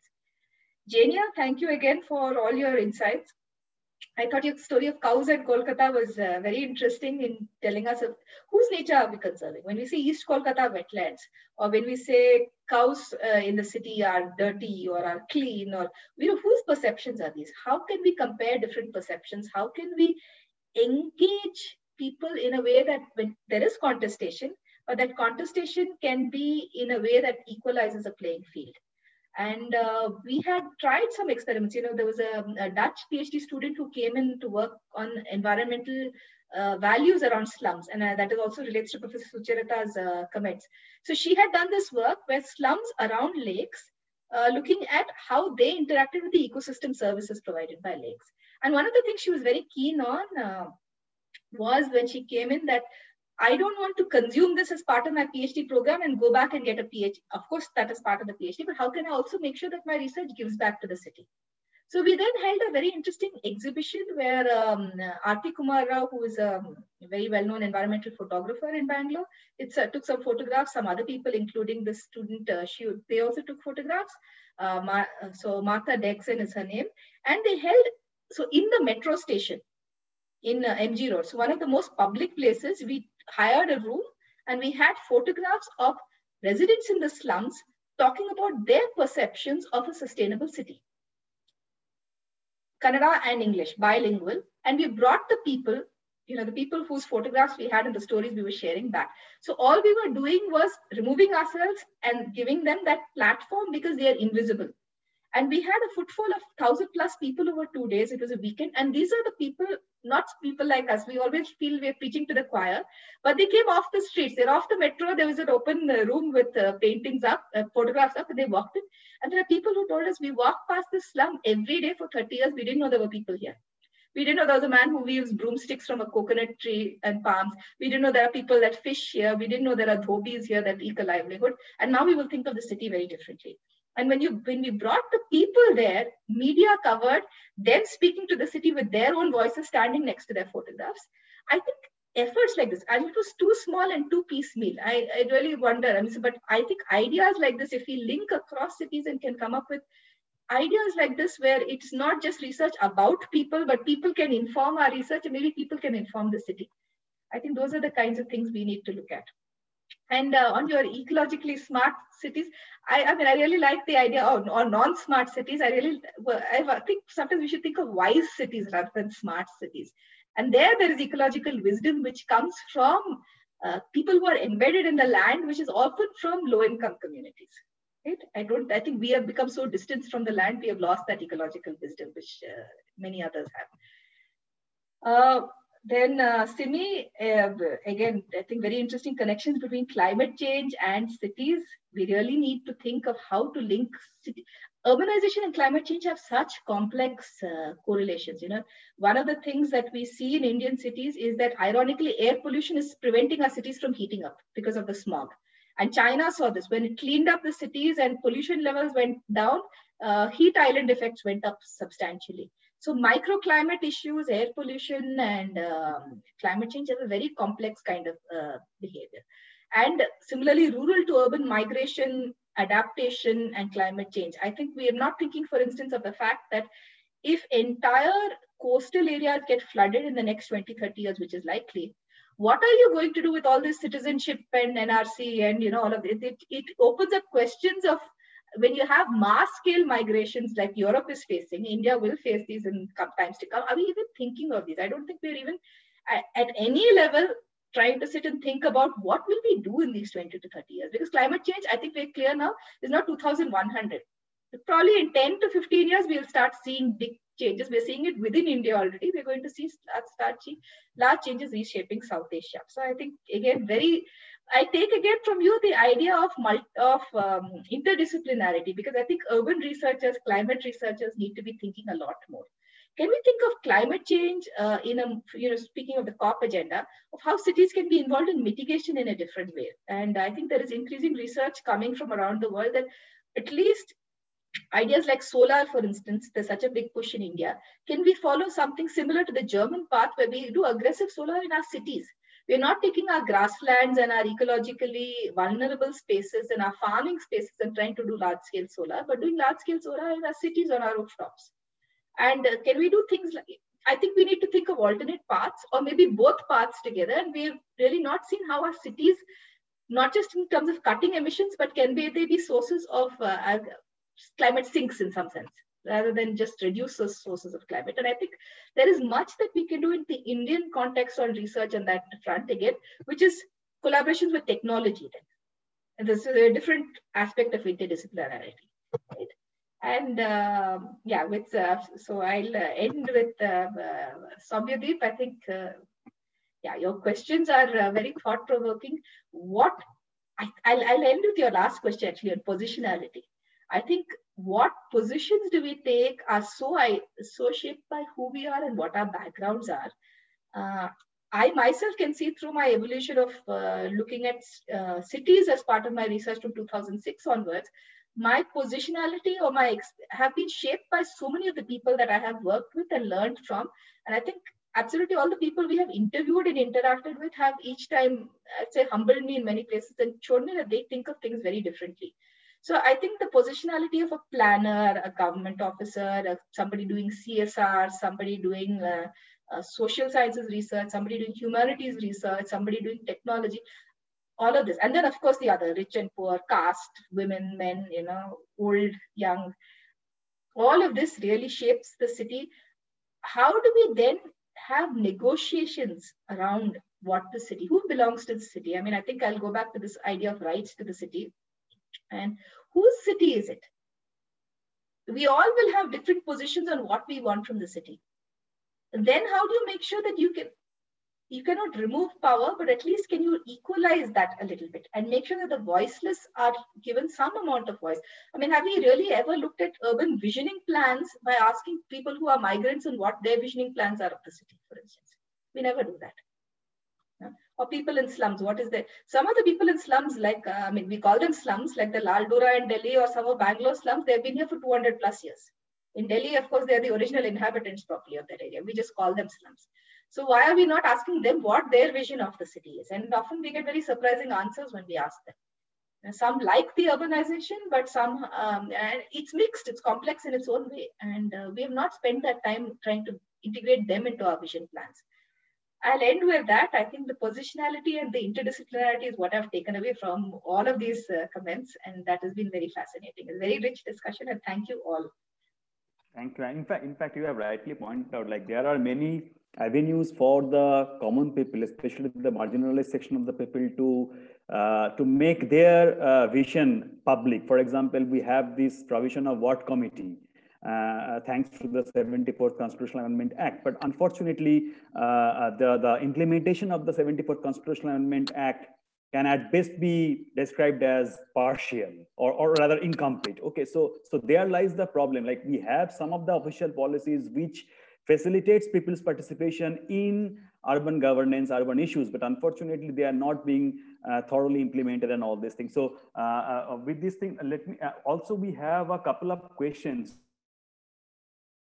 so actually, you, uh, there are some questions in the chat box and also there are some questions in the Q&A. So you can uh, see them and directly answer to this question. But before that, uh, just uh, now I request uh, Dr. Arjun, uh, who is the Director of Impact and Policy Research Institute to make your comments and observation. So what do you, Arjun? Thank you, ma'am. You can really choose any question you want to answer. Nothing, really, yeah. And ma'am, let me first congratulate you. And also because APU is also leading research methodology, I have also benefited for it. And but I really wanted to start from, uh, ma'am, your uh, very uh, unique observation about the R&D, especially in India, and how the global north or south that divide. And when we uh, come into India as a whole, then you know the the production of knowledge or even dissemination. Many articles also comes which are there in, you know in in journal or books which cost fifteen thousand. So access also remains such a big deal. Our government many universities have also done a lot of things, but here also at IMPRI, we try to do that, make, make knowledge sort of public and also bring forth in, in many different forms. Uh, so one was that question, ma'am, how do you think what is being done in that regard that uh, India take that space and also product indigenous knowledge for our uh, localized uh, solutions? Uh, that was one second point I really thought to ask that uh, every year as we see, there is uh, some sort of record in terms of tree plantation uh, during um, the monsoon by all the governments. Um, how do you see this phenomena? This has become a sort of norm from all the departments. Uh, every year, sometimes Karnataka also plant like 10 crores, 12 crores plant, and then nothing happens. And in our infrastructure projects also, our minister also uh, uh, for the highway and others, that has been taken up that we will uh, plant across all the highways, uh, uh, 200 meters, 100 meters of that green zoning. but some of the new infra projects do have that, but sustain and how it is happening, that also remains the question. How do you see this macro phenomena occurring every annually? And uh, second uh, was related to technology in NDMC, New Delhi Municipal Council, the Lutyens Zone. That is a smart city. And there uh, what uh, we have done is to tag all the all the trees uh, with GIS and everything. There is a smart tree tag also. So uh, because that part of the city really have uh, those sort of resources to do that. Uh, but when you just step out of that NDMC area and then you see pollution and everything coming in, then how do you see in terms of urban governance, we have also NGT, uh, National Green Tribunal, mm -hmm. and so many quasi-judicial, so many bodies. How do you see these things going on? Uh, again, on macroeconomic point of view only, we also had NUPF, National Urban Policy Framework draft. There also ecology and other things were, uh, I, I, said, good covered, but not very much on the implementation part. And uh, related to that, uh, since this year also it will be uh, a COP26 and India is also preparing BUR third report. And uh, other than, you know, forest cover also we are improving. So overall, we are also showing that India is doing so great in terms of climate change and cities and other things. I mean, how do you see in terms of policy measures or step what should be taken by uh, uh, our local governments or uh, then also what the state government should uh, should do in, in that aspect or RWA or what kind of thinking in, in practical points can be done, greening, zoning. Uh, what is your view? Bangalore really has a very good activism as ma'am you suggested also, but also in the implementation of uh, zoning or uh, multiple projects. How do you see these things coming? And one last thing, because I'm also a housing researcher, I was uh, uh, just thinking to ask you, because this question, whenever we talk about India or developing countries come, that how do you see this real estate or economics and environment conundrum going on? What is uh, your view for the way forward for India? I'll stop here. And ma'am, you can uh, uh, choose to have any question or shall I read it? or Soumyadip sir, would you like to uh, uh, raise few of them just in a crux? Some of I the think that, points. From... Uh, uh, I think I think the questions are already. Uh, I think it's already visible to uh, ma'am. So if you want to answer some of them, you may choose an answer. Sure. I think. I'll take the last one, which is this uh, anonymous attendee on the Q&A, which says mm -hmm. that there is a lot of literature on the relevance of urban green spaces to health and well-being, but this and the solutions don't make a direct reference to power, which is at the crux of why something gets implemented or not. Can you talk about some of the theoretical frameworks that can help in understanding power relations? I think the same theoretical, very important question, first of all, because yes, power is at the core of why something happens, especially in cities or does not happen. And uh, the best science, the best solutions, the best uh, sociological understanding cannot help unless we fix this imbalance of power. And we all know that anyway, Indian societies are deeply unequal, deeply hierarchical, and power relations are at the crux. But I think in cities are also some of the most unequal places. So unless we fix understanding power, what are the frameworks? I think the frameworks are the same that we used to look at power anywhere else. So um, environmental justice would be really at the core of any of this uh, what what causes the outcomes and as professor sujata was saying it's the poor that face the brunt of most of these uh, changes and the decision making is by people even well meaning it's for the poor it's not the poor making decisions about their own life and uh, we will not understand their life you know we don't understand why they make the decisions that they do so we cannot design a city for them you cannot expect a designer to design a city for them and so I think this to me is, is at the crux. And I wish more interdisciplinary work looked at this. Unfortunately, ecology, like I said, interlates is mostly done in its silo. And urban sociology and anthropology and the, the political science, that is the, the disciplines that speak to power, is in its own silo. And we really need much more of this integration. So I thought this was a very important question. Uh, the others, um, I think I already spoke about smart cities and uh, given the lack of timing, and uh, definitions of cities and urban, I think there are uh, a number of uh, definitions. So let me just try if I can take some of the other questions from the um, from the chat box itself. One of the questions was how can cutting edge technologies like GIS and remote sensing be in, uh, help to build good cities? Uh, I think there can be a lot there because as I was saying, the, the main challenge with cities is a lack of space and fragmentation of space becomes a big problem. For instance, there's been a group uh, working on Mumbai for a long time, uh, led by a number of architects, and uh, looking at Mumbai on two feet. And if you can come up with the idea of um, looking at uh, you know how uh, basically taking the nalas of Mumbai and uh, re regenerating them so you can clean them up and make them into linear stretches. So people can walk and cycle on them. They're sustainable modes of transport. They are brimming with lives. They have fish. They have plants. They clean up the water. I think those are the kinds of uh, approaches. And GIS and remote sensing can play a huge role in those kinds of uh, policies. Uh, yes, I think uh, that's given the time. That's that's what. Yes, thank you, thank you, thank you, and thank you. In fact, for uh, your response to almost in detailed response to almost all the questions. Means uh, some of the questions are really uh, interesting. Anyway, so before wrapping wrapping it up, before we are already running short of time and it's al almost over uh, almost one one hour forty five minutes. So just before wrapping it up, uh, uh, let me again request Professor Sen and Dr. Mukherjee uh, for their some very quick comments. Yes. I, I have no other other than the fact that you know I have benefited enormously and thank you for having me here. I, I really really think we should have uh, you know more dialogue together. We should have some kind of probably a loose forum where you know people who want I mean think similarly can contribute with their own expertise and actually develop a language like you were talking about transdisciplinarity, and I really, really take that point.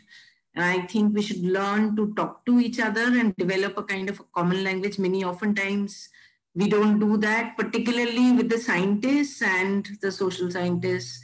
Uh, and uh, but I do see I have a lot of hope with respect to that because I, I, I see uh, work being done in the convergence areas I think that should be taken further. And I, I, I think that if nothing else, there'll be just larger number of people from different aspects, walks of life, asking the same question. Even that itself would be a, uh, you know, big deal. So yeah, thank you very much for having. And it was, Sarini, it was absolutely fascinating to listen to. You. Thanks. Thank you. Thank you, Professor Sen. And then uh, it's over to Dr. Mukherjee. Yes, I think uh, I absolutely agree with uh, Sucharita ma'am's point, and uh, not only interdisciplinarity, but how to also you know transit from interdisciplinarity to into inter uh, or transdisciplinary to, to trans-sectoral exchange of uh, knowledge. And uh, like all of us, are, I think uh, looking forward to now to forge and craft common a common language of conversation and that is the need of the hour and i think your books and your works and also uh, uh, we were uh, blessed to have SEMA uh, last year, uh, I guess. So, and uh, we, I mean, it was a brilliant presentation on cities and canopies. So I think, yes, so um, we have been benefited a lot today. And, and, and I think in spite of these pessimistic ambience, uh, I think you have been able to kind of infiltrate a lot of hope and optimism and we see and feel hope, resistance, and uh, resilience in, in, the Anthropocene. So, which uh, would be a legacy, I think, uh, left on us and give us fresh energy to again uh, work on um, urban nature or cityscapes. Thank you. Thank you, Dr. Mukherjee. And it's over to Dr. Simi if you have any quick comments to make. Uh, well, Thank you so much. Thank you so much to everybody. And um, I I will just raise one last point that I wanted to very mm, uh, eagerly is that um, the whole idea of city pollution is is not uh, a making of that particular city as we see in the case of Delhi, it is actually intercity also sometimes. And there are many times when one particular mm, region or state is uh, at the receiving end. So, mm, what are the reasons for such transfer of pollution. So for example, uh, burning of uh, stubble burning, etc. from Punjab, Haryana, Rajasthan, Western Uttar Pradesh. So uh, it just depends. And, um, and we need to really focus uh, on a very um, plain, unbiased, neutral stand on how do we uh, involve all the stakeholders in a positive manner and then channelize our way through because we cannot just uh, remain watching and waiting for uh, October, November every year that, okay, this is two months and everybody has to be shut inside their homes with air purifiers. And um, this is how things will go on. So this cannot go on if we have to move towards sustainable environment. So this was my uh, concluding comments. Thank you so much. I have also benefited enormously with the discussion. Thank you. Thank you. Thank you. Thank you, Dr. Simeon. Uh, uh, it's over to Professor Harini if you want to make any comments and then I'll finally wrap it up. No, I think thank you. This is a rich discussion. I think there were many questions that I could not finally get to also. So, um, but I think we're running out of time. But I, so, I truly enjoyed this. There are some some discussions which are one way talking to an audience, and there are some that enrich you much more than I think anything else. And I I will go back with my head buzzing with ideas, and I think this will really so, shape a lot of future work. So thank you, everyone. So thank you, thank you, and just just just to uh, say a final words, like we need to better understand uh, the environmental context of our cities, and and uh, we need to think of a very different uh, sort of epistemology uh, from the current approaches of the way we plan and manage our urban environment. And uh, some of the ecological perspectives that have been discussed today, I hope can help to build this new epistemology and, and change our praxis. And uh, thank you once again to Professor Harini and also all the uh, discussants and panelists, Professor Sen, Dr. Mukherjee, Dr. Simi Mehta, Mr. Unhale, uh, for being with us in this particular session. And we continue to hold this uh, particular city conversation series. And we hope all of your presentation in the future events as well. So thank you once again and good night. Thank you. Thank you so much, Harini ma'am. Jenia ma'am, Sucharita. Yes, thank you. Have a good evening.